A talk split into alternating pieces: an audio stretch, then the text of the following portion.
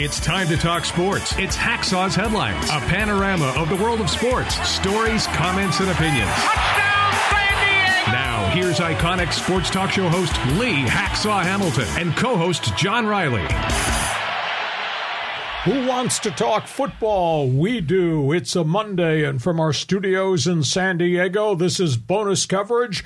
Good afternoon, everyone. This is Lee Hacksaw Hamilton, along with my co host, John Riley, and we welcome you as we get ready to talk NFL football. We're coming out of the divisional playoffs, on to the championship games next weekend. And John, we've had a few surprises, we've had a few shockers, we've had a few blowouts along the way. Have the playoffs gone the way you thought they would? Yeah, they, they, it's been a great weekend. I mean, I love this past weekend. We've had snow, we've had all kinds of weather conditions, a lot of storylines, a lot of drama. So this is a, a fun bonus podcast for us to catch up. Okay, we're going to review all four games, and then we're going to talk about what's going on off the field around the NFL. Where do you want to start? You're the one that's got the list. Okay, yeah, I do. I got the list, and let's, I mean, America's team came up short in Buffalo. I think we got to start there. Well, we'll talk about Buffalo, the beast of the East, no longer Cincinnati. Of all people, Cincinnati feels good about itself, maybe going back to the Super Bowl for the second year in a row. The Bills' bid to try to take the next step forward fails again. Cincinnati and Joe Cool, Joe Burrow, unbelievable. A really tough afternoon for Josh Allen.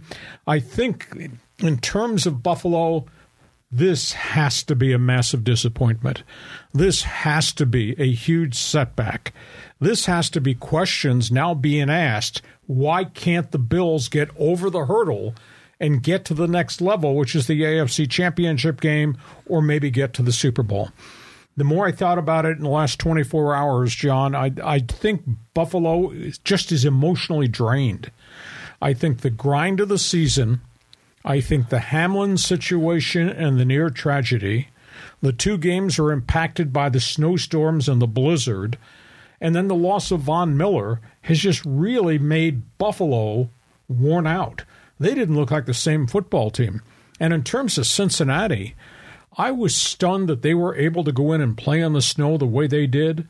They were aggressive from the get go down the field. Their guys ran precise routes, and the longer the game went, the more physical and more confident that they got.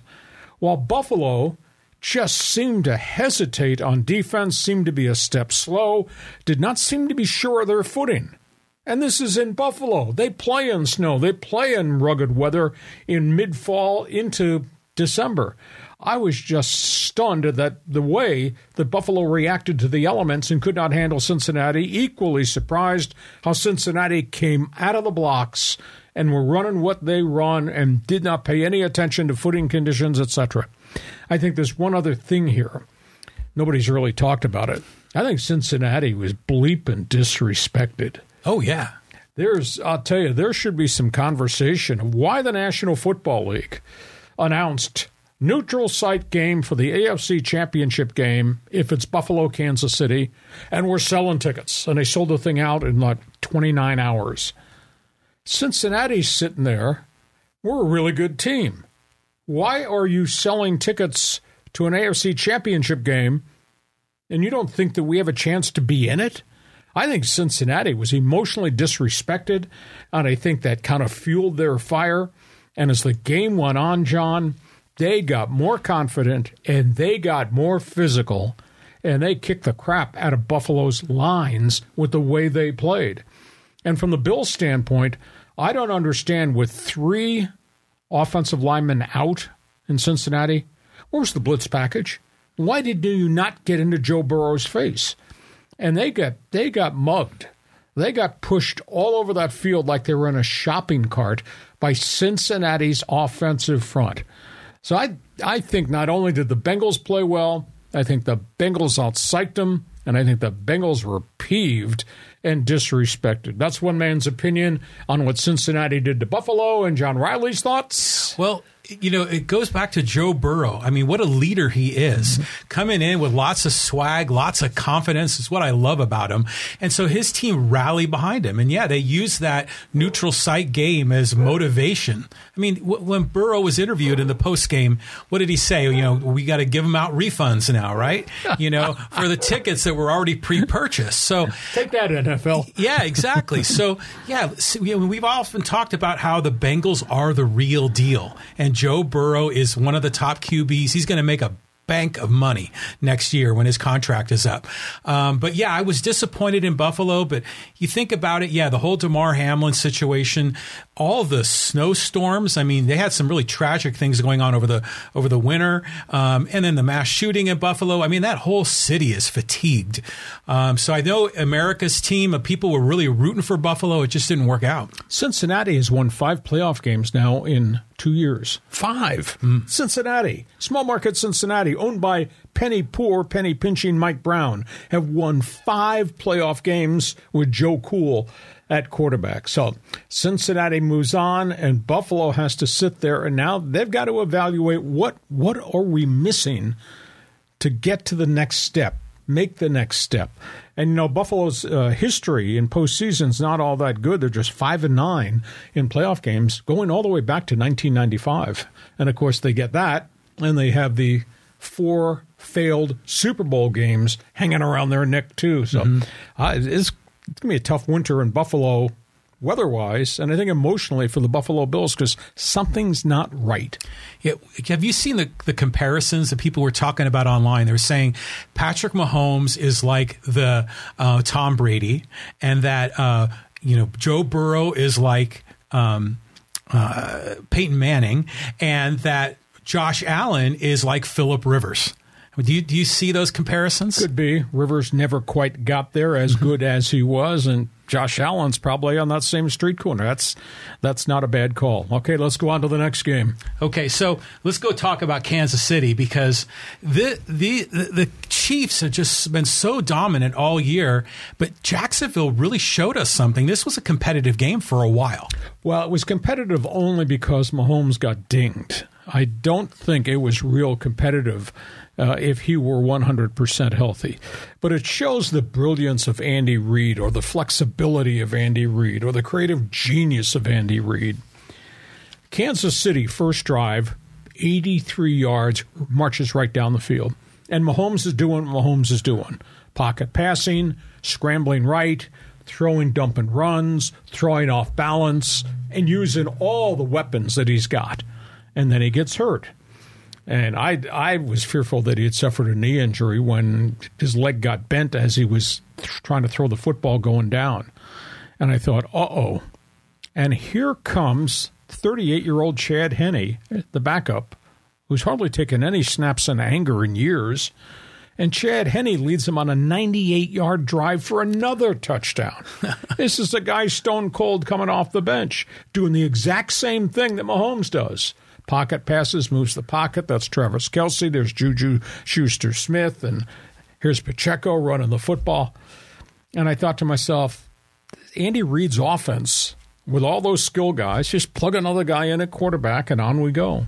And then Mahomes did come back, and then Mahomes excelled, even though he could not move. I think he scrambled one time for a first down and came up limping. And then from that point on, he was kind of setting cement in the pocket. He did not complete a pass outside the pocket after he got injured. Everything he did was within that confines of the tackle to tackle box. But boy, they're brilliant. And Travis Kelce, 14 receptions. You know you're going to throw to him. We're going to cover him. And we're going to double him, or we're going to put a guy over the top, or drop linebackers in front. He's caught 14 passes for 195 phenomenal. And there's just some psyche with him and Mahomes. When Mahomes moves the pocket, Kelce moves his route to find an open seam, and suddenly the ball's there. So Kansas City's offense, even with Mahomes limited, still unbelievably dangerous. And the defense, Chris Jones had a monster game at defensive end, defensive tackle. And when they needed it, fumble recovery at the five yard line, pass interception, next serious possession game over Jacksonville. Not to be critical of Jacksonville, I you know they learned what the second season of the NFL is all about, and they hung in there when it kind of looked like maybe they're going to get blown out. They hung in there and they kind of fought their way back in, but the the back to back turnovers in the fourth quarter just killed them. But Kansas City's brilliant, and Kansas City's going back to the AFC Championship game, John, for the fifth year in a row. And they got a world of experience. Now, I don't think Patrick Mahomes is going to practice till the tail end of the week. Uh, the only saving grace that positive comes out of this is he got hurt early Saturday. So he had really, in effect, a whole extra two days to do therapy. And I'll guarantee you, he is living at uh, Arrowhead Stadium right now in their training facility. So they've got Saturday, Sunday, Monday, Tuesday, and Wednesday to do intense therapy round the clock on the ankle and the calf. And then maybe he practices on Thursday. He has never gone in his career in Kansas City. He has never gone a whole week without practicing and just played in a game. I don't think Andy Reid wants that. I think he he he wants them in rhythm wants them hot, wants them sharp. But Kansas City's just so dynamic. The quarterback and the head coach. Your thoughts? Yeah, I mean they're, they're, incredible. I mean what Andy Reid has cooked up, and you know we they lose what, was the wide receiver is now playing for Miami, um, Tyreek Hill. Hill. They lose him, and they're still fantastic. And isn't Kelce like a former quarterback? So he kind of knows how to he kind of it can live inside the quarterback's head, know what the quarterback is looking for, and get to that spot. But you got to give huge props to the organization. I mean, even when they get punched around a little bit, they come back. I was surprised Mahomes Mahomes did come back in that game. Uh, but as far as Jacksonville goes, you got to tip your hat to Trevor Lawrence. He showed great leadership during the game and even after the game. Some of his comments um, I thought were really terrific. You know, he was out there, you know, congratulating his players, talking about how no one expected us to be here, and yet I think they showed something until the very end when it kind of slipped out of their fingers. They were three and eight. They were three and eight at one point of the season. And I think I remember telling you at that point, I said, I'm surprised that Pederson has not made more progress. Yeah. Because they really had good start, punched the Chargers in the mouth, fell apart, and then it turned. And Pederson kept preaching, believe in us, believe in us, believe in us. And us got good. And guys were playing. They played into the second weekend of January. That's pretty impressive. But the creative juice of Kansas City is really special. Oh. Okay, let's move to what happened in the NFC. Okay, so um, we got to go to Philadelphia, and this game I thought was going to be competitive, and it really became a blowout. Only word I can use to describe the Eagles at this point is relentless. They mm. just don't take their foot off the gas pedal. And I'm not going to say that the the Giants didn't deserve to be there because you can't take away what they did at the start of the season when they went seven and two. But the reality is, John, they're three, six, and one since that seven and two start, and that was a pasting.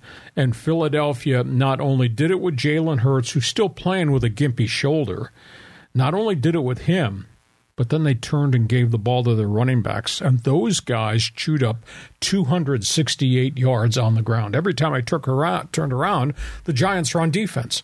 And that Eagle defense does what that Eagle defense does. They go get your quarterback and they rough him up and they make it hard for him to hang in the pocket.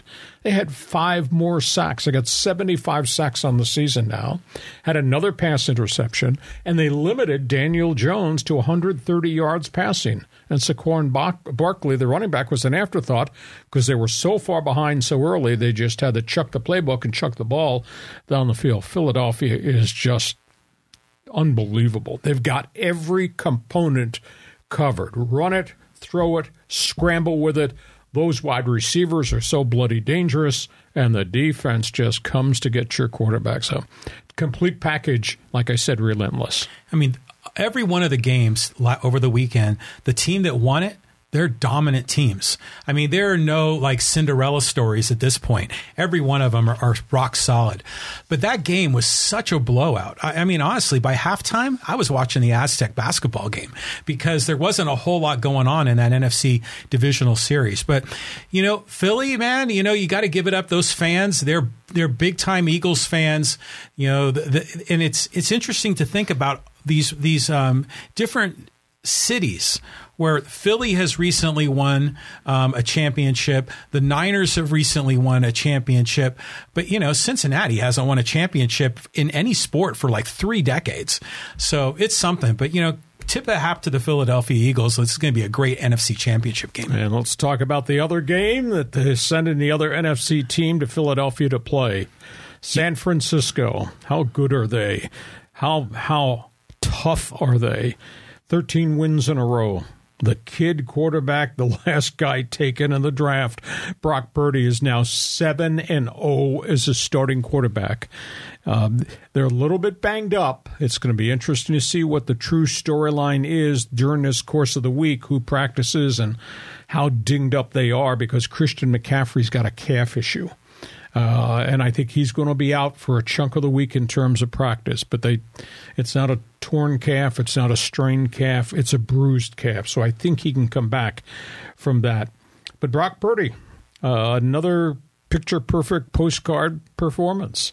Uh, 214 passing, a touchdown, no turnovers. Brock Purdy's driver's license now says 17 touchdowns, four interceptions since I became starting quarterback of the San Francisco 49ers. Uh, I guess the, the other word I can use is, is destructive because that's what happened to Dallas. They could not hold up to everything San Francisco did defensively and those linebackers were everywhere on the field for San Francisco. Dak Prescott, two more pass interceptions. Uh, complicated. Uh, their offense took a hit when they lost Tony Pollard with a broken leg because he made a lot of plays coming out of the backfield as a running back and as a wide receiver. Uh, but Mike McCarthy's play calls were really weird when the game was still reachable uh, for him with two minutes and 12 seconds to go to punt on a fourth down when they just needed possessions yeah. and go down the field. Mm-hmm and then for him to come up with a screwball formation on the fourth down final play of the game and take the ball really out of the hands of his, his quarterback and then throw a short pass and think you're going to be able to run laterals the rest of the way. I didn't see the Stanford band anywhere in the sidelines. So I, I, I, I just have questions about McCarthy's play calling and clock management. This is a veteran coach. You should you would think things are better. Uh, but that being said, San Francisco. I mean, Dallas ran into a buzzsaw, and I just don't know that anybody at this point in time can derail San Francisco because they have just really come together as a team since the McCaffrey trade, and they've just gotten better and better and better with all the skilled people around the kid quarterback. It's, to me, it's just it's a phenomenal storyline. Yeah, it's incredible how well they are doing. And even that game, as it was rolling through, it was a very you know defensive dominated game for both teams. Not a whole lot of scoring, but you know Brock Purdy just kind of stayed steady Eddie you know, didn't make any mistakes. And at some point, it was going to break through. And it was that George Kittle catch that was off his fingertips three or four times. Three times, Bob. Yeah. And he finally got that. And the, and the Niners drove, and, and McCaffrey scores that big touchdown. So, um, you know, good on them. But yeah, as far as the Cowboys go, that was a, I mean, that, that final play has been making the rounds on social media. You know, it's kind of comedy. But even going back to the kicker, the kicker misses first field uh, or extra point. Always tipped. Oh, it was tipped. That's, yeah. that's what they're saying now. But it was way offline. He, yeah. The way he kicked it, it probably wouldn't have been, you know, if it hadn't been touched, it still would have missed. But he turned the corner, you know. I think Jerry Jones talked to him before the game started. Yeah, well, he, he did come back and hit two field goals along yeah. the way that they needed. Interesting stat, you know, is America's team, the Dallas Cowboys, uh, they are 0 and 7 now uh, in divisional play dating back to 1995. And this is this is from the most benevolent owner in the league that pays all of us stars. They draft well. Uh, they they've made deals. They get free agents in there. 0 and 7, and the 4 and 11 I think is the number I came up with in the last 22 years in postseason play. They have not won a Super Bowl since. How about them Cowboys, Jimmy Johnson? Yeah, right. It's been a long time, but at this point in time, they're. I think they're disappointed. They wasted a really, really good defense that they built. Mm-hmm. And I don't know what's going on with Dak. 17 interceptions now combined for the season.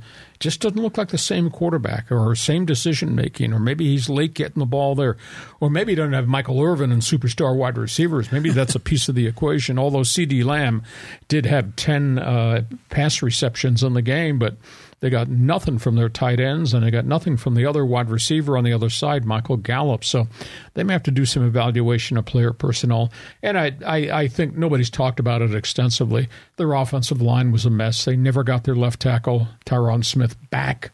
Uh, they went through three different left tackles, and they signed Jason Peters of the Eagles. And he hurt his hip. He's 41 years old and looks like he's done. Um, they had pro- problems at guard. They had problems at center. A lot of guys coming in, in and out of that offensive line. But but Dak making the mistakes Dak's making is kind of surprising to me. Yeah, it is. But we've talked about how the Cowboys often choke, you know, and this was another example of it. And their defense played terrific in that game. So it does come down on that offense. They weren't, they didn't have maybe the right guys, the right, maybe the right plays. They're going to have to really reevaluate. But how about that injury to Pollard? You know, it was very similar to the one that happened to Mahomes. And you know, Pollard, I think, broke his leg. Didn't Broken he? fibula. Yeah, I mean, so incredible that Mahomes survived his his uh, injury.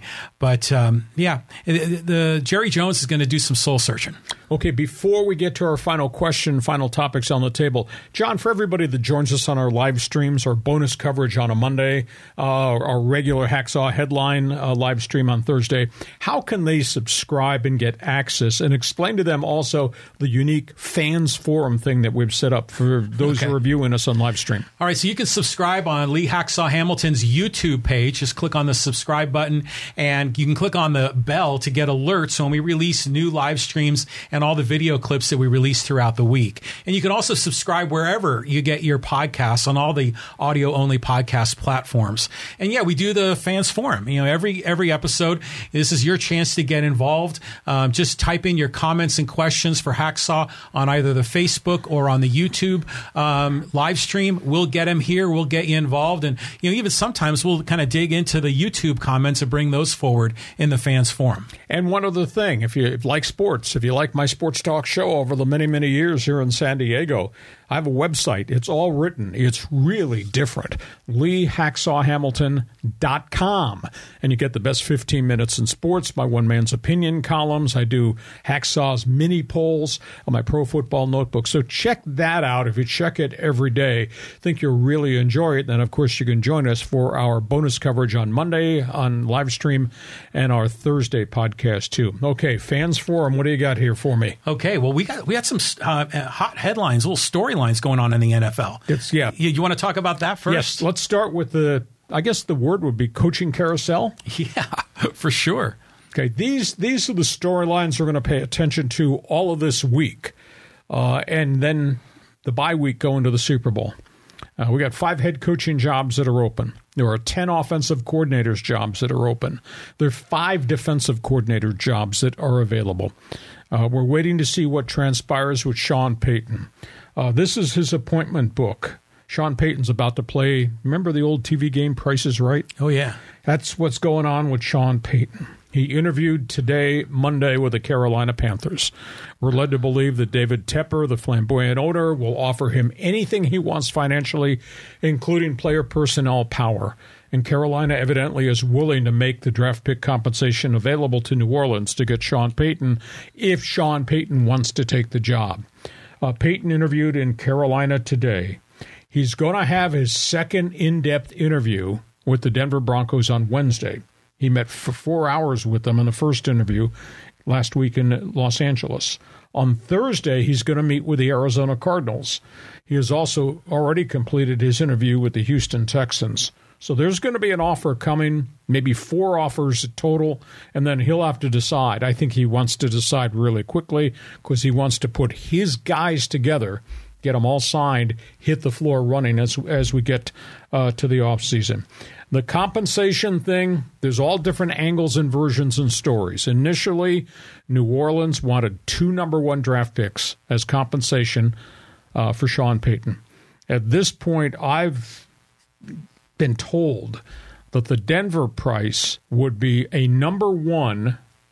Denver has a number one this year from San Francisco through Miami, a late pick. It'd be a number one, and then it'd be two number three draft picks. So it'd be a one, three, and three for Payton. Evidently, New Orleans would accept that if Payton wants to go to Denver. I'm not sure if Carolina is willing to offer two number ones. I'm not sure where Arizona is as it relates to its its potential offer. Um, and I, Houston I guess is in the running, but I, I don't think he'd want to go to Houston because the GM Nick Caserio is still there, and you're going to Houston. They have no quarterback at all, although they got two number one draft picks this year. So that bears watching. But the Sean Payton story is the big story because I think once that domino falls, then other things are going to happen. Yeah, I mean, it's curious to see how this one's all going to break out because. Um, that's a lot of picks. I mean, one number one and two threes or two number ones. I mean, that's a lot. Uh, so we'll see how this goes. I'm I'm kind of hoping he lands in Denver. I mean, that's that spot seems to make the most sense. And Russell Wilson has already had a conversation with Sean Payton about come right and fix this. Yeah, exactly. So I don't think Denver's that far away because, as we talked about prior, you got Russell Wilson. Uh, you got the heavy duty running back who got hurt, Javonte Williams. You got your left tackle who will be back, Grant Bolles. You got this defense that was number one in the league for virtually the entire season. A lot of athletes there, so I don't. I don't think the cupboard is really bare there as it might be some other places. Okay, next name. What becomes of Mike McCarthy? Well, right after Mike McCarthy's press conference, Jerry Jones held his press conference, and that was obviously front and center. Of the question that the the media asked Jerry Jones says we're disappointed. We've got to do some evaluation, but I still believe strongly in this guy. This guy, Mike McCarthy, he's thirty and twenty as head coach of the Dallas Cowboys. Not dominant, but thirty and twenty is pretty good in a very competitive league. Uh, but he's one and two in postseason. Uh, his career record is one fifty five and ninety seven he's had a really good career. The last couple of years in Green Bay were substandard, and he had a losing season the first year in Dallas, but they got this thing rolling along. And he's 11 and 10 in the playoffs, which is a pretty good record. So I don't think his job is in jeopardy. Now, I'll put an asterisk next to that because Sean Payton is still out there, and Sean Payton and Jerry Jones have quite a relationship. But based on what Jerry said yesterday, I believe in Mike McCarthy and you know thirty and twenty record and all that. So I don't I don't think Sean Payton's going to Dallas. What do you think? Well, it's it's kind of like what they say when you get the um, the vote of confidence is usually the kiss of death, yeah. right? So is that what's going to happen here in a few days down the road? Is Payton going to suddenly be interviewing you know back down in Jerry World? Uh, now the other storylines have to do with the search for coordinators. And we start with the Chargers. They fired three guys, including Joe Lombardi, uh, the third year veteran offensive coordinator.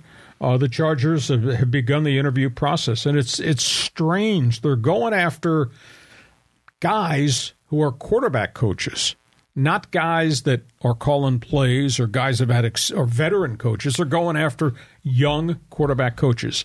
They met today with Zac Robinson. Zac Robinson's a former quarterback at Oklahoma State. Mm-hmm. Has kind of moved up the chain as an assistant NFL coach. He's the quarterback coach of the LA Rams. Bright light guy. So Brandon Staley and his staff interviewed Zac Robinson today.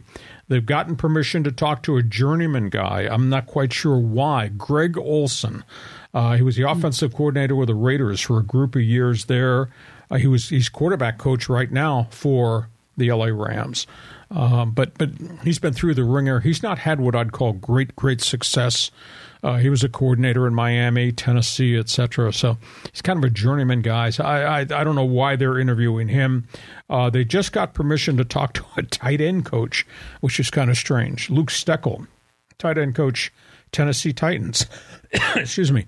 So they're they're looking, but they're kind of off on a tangent. You know, Brandon Staley does things differently, and this search is differently. I think, eh, based on what I know about Zac Robinson, I think he's ready to be somebody's coordinator. So maybe he turns out to be the guy. Yeah, it's interesting too that they're going for these kind of smaller names. I mean, is this an example of Spanos being cheap again? That doesn't want to go out and get that you know prime time guy to run the offense. I don't know, but uh, but it is nice to see career opportunities for those bright lights. Yeah, I'll be interested because as as part of the Rooney Rule, you have to interview African Americans too, and mm-hmm. they have yet yet to go interview them. A Jim Caldwell, long, former head coach who has had success as a coordinator, he might wind up being on that list, but uh, I still think Zac Robinson's the guy. Let's talk about the other team in Los Angeles, the Rams. Now they have eight coaching openings on Sean McVay's staff because he just cleaned house. It's absolutely amazing. Uh, they have met with Mike LaFleur, the fired New York Jets offensive coordinator. I'm not quite sure what they see there because his track record wasn't really good. But before that, Mike LaFleur was with Matt LaFleur up in Green Bay. Uh, Mike LaFleur has been interviewed. They just asked for permission to talk to the Eagles quarterback coach, Brian Johnson's kind of a highly regarded guy. Remember as Kevin O'Connell got into coaching the ex Aztec and he was he was a quarterback coach and then he was a wide receiver coach and then he became a coordinator and now suddenly he's a head coach in the NFL. Brian Johnson's kind of gone along that track record, starting as a really young coach and doing a lot of different things on the offensive side of the ball and now becomes a quarterback coach for Jalen Hurts in Philadelphia. So those are the two names that have kind of surfaced front and center. Sean McVay's got a lot of a lot of openings on the staff. He's going to have to sales pitch a lot of guys to come, and I wonder if that'll be a a entourage of really young guys like Brandon Staley has hired, mm-hmm. or whether Sean McVay will go get some veteran help for his team and his staff. Well, you know, Jeff, Jeff is uh, available, I'm sure, right? So uh, McVay is going to get some really bright lights. I mean, you, you can count on him. He's an innovator. He's a really smart guy. He's going to bring in guys that I think can transform the Rams and really be on the front end of an innovative, um, you know, offensive and defensive scheme. And the last storyline has to involve quarterbacks. And we'll be talking more about this in coming podcast, but they're on the clock. Derek Carr, Raiders. Uh, his contract kicks into $40 million right per year right after the Super Bowl. Uh, there's a whole bunch of angles here to the Derek Carr story. One is that they're asking the agent to defer the new contract kicking in. It's supposed to kick in five days after the Super Bowl. Uh, they're asking him to defer that contract a little further out so that they can find the right team to trade him for. Now, Derek Carr's got a no trade clause, so he can say, I'm not going there. I'll go there. So they're talking to a lot of people. Uh, I've been told Washington Commanders, Ron Rivera, very interested in Derek Carr. Uh, New York Jets, uh, they got real quarterback quandary now because they got Mike White, who finished up really strong and then got hurt. And of course, they have the former number one draft pick Zach Wilson from BYU, who's really faltered badly. Mm-hmm. So I, I, I, don't know what the Jets are going to do there. Uh, that's in the mix. And then New Orleans, and that's kind of strange because they had success with Jameis Winston, then he got really badly hurt. Winston's had a major knee injury, they had a fractured back, etc. Um, New Orleans is one of the three, so I'll be intrigued to see the price tag. It's not going to be a number one. Um, I've been told it might be a two this year and a three uh, another year out. But the Raiders are not going to get number one for Derek Carr because of all the mileage on him. It is interesting though, and again, Raider management they'll throw anything out there to try to say we're doing a great job, although the record doesn't show that.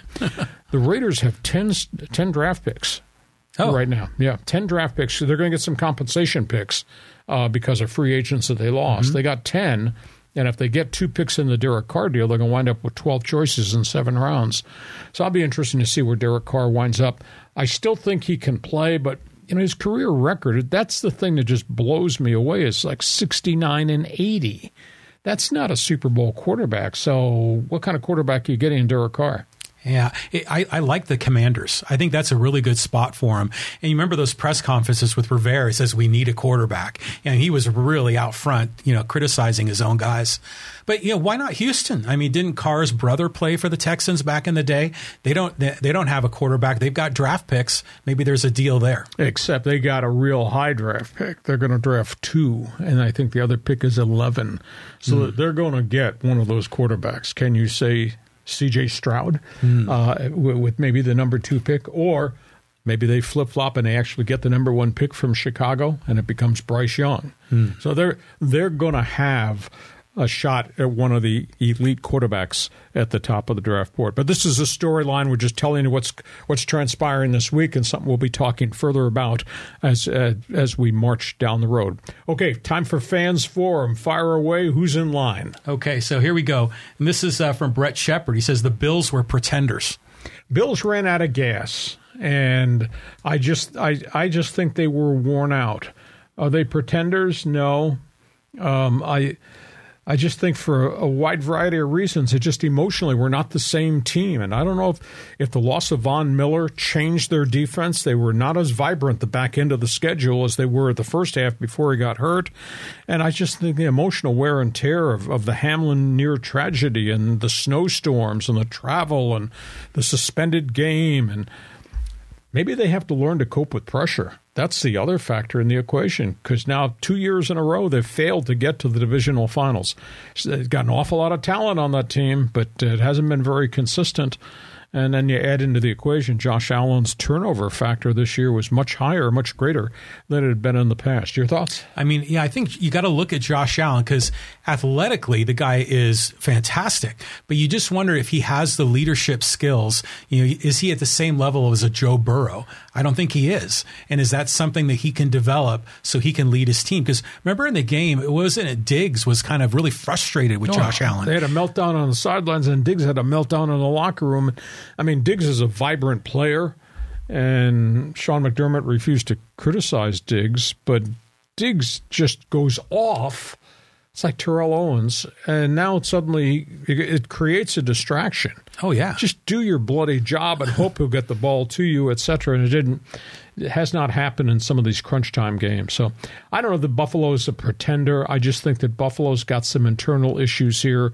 I don't know whether it's psychological or whether it's just it's a manpower thing, but huge disappointment on the Niagara Frontier tonight. I'll guarantee you that. Next question. Okay, so this one here is from Mar- uh, from Mark Lindsay. He says Kansas City owns the AFC West, but it's a weak division. Well, it's a division that's got quarterbacks. Uh, I mean, you've, you obviously you got Mahomes and you got Russell Wilson, who might get rejuvenated, find the fountain of youth if Sean Payton becomes his head coach, and Justin Herbert is an absolute, unequivocal winner. I don't know what the Raiders are going to do at quarterback once the Derek Carr trade goes away, but uh, it's I, I, I there's no doubt Kansas City is far and above better more creative and deeper than anybody in the division. And they're not going away. And I, I do think the Chargers are close to being a pretty pretty good playoff team. They're not there yet. Have to learn how to win, and I think that's a piece of the conversation in any of these clubs. You know, whether it's Jacksonville or wherever, you got to learn how to cope with the second season where the pressure is ramped up. And like I say, Chargers only won one game against a team with a winning record.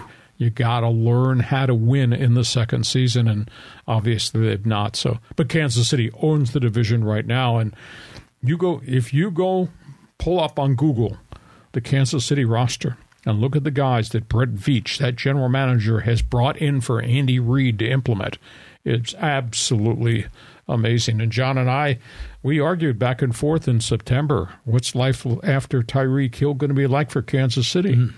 Well, we found out because Kansas City is still going to play in the AFC Championship game because that GM got Andy Reid more tremendous athletes to plug into his system. Yeah, we we thought that the AFC West was going to be one of the top divisions in the entire NFL, and then Denver ended up being a train wreck. The Raiders were awful. The Chargers were disappointing.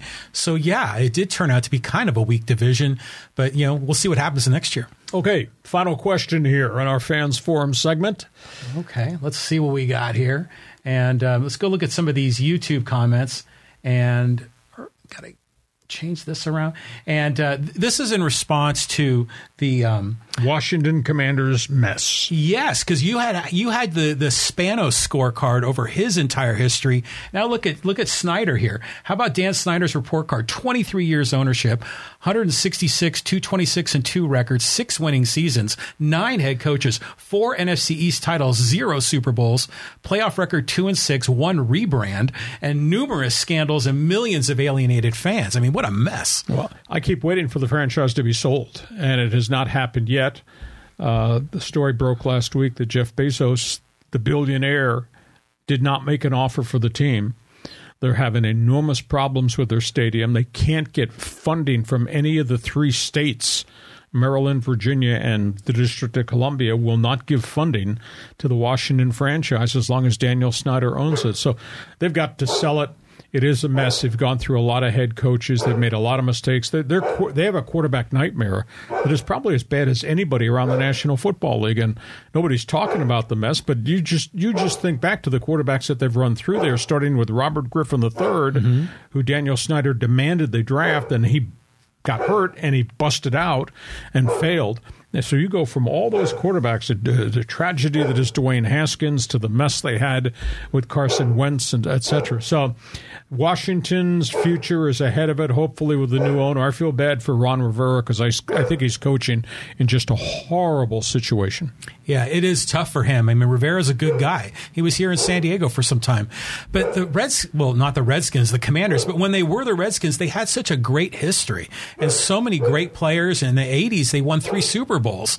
And just to see this franchise take a turn for the worse is kind of sad for the NFL. Well, if you look at the coaches, you know, while you're out Googling, yeah. look at look at the history of coaches that Spurrier has hired, Spurrier, Daniel Snyder has hired, mm-hmm. and whether that's Marty Schottenheimer, who he ran out of there after one year, or Steve Spurrier, who failed miserably, and uh, the whole entourage of guys, his his ability to pick people has not been very good either. So, real tough situation. Hey, listen, we thank you for joining us on our bonus coverage. We hope you've enjoyed our commentary on the NFL playoffs. Be with us Thursday for our regular podcast. And again, go to my website, leehacksawhamilton.com. Check out what I write every night of the week. And obviously, subscribe uh, so that you'll get the alerts when we post things. John, have yourself a great week. We'll catch up to you come Thursday. Looking forward to it. Have a great day. Thanks for being with us. Join us again for Hacksaw's headlines on YouTube, Facebook, and Twitter. And find the audio version on your favorite podcast apps. For more content, go to leehacksawhamilton.com.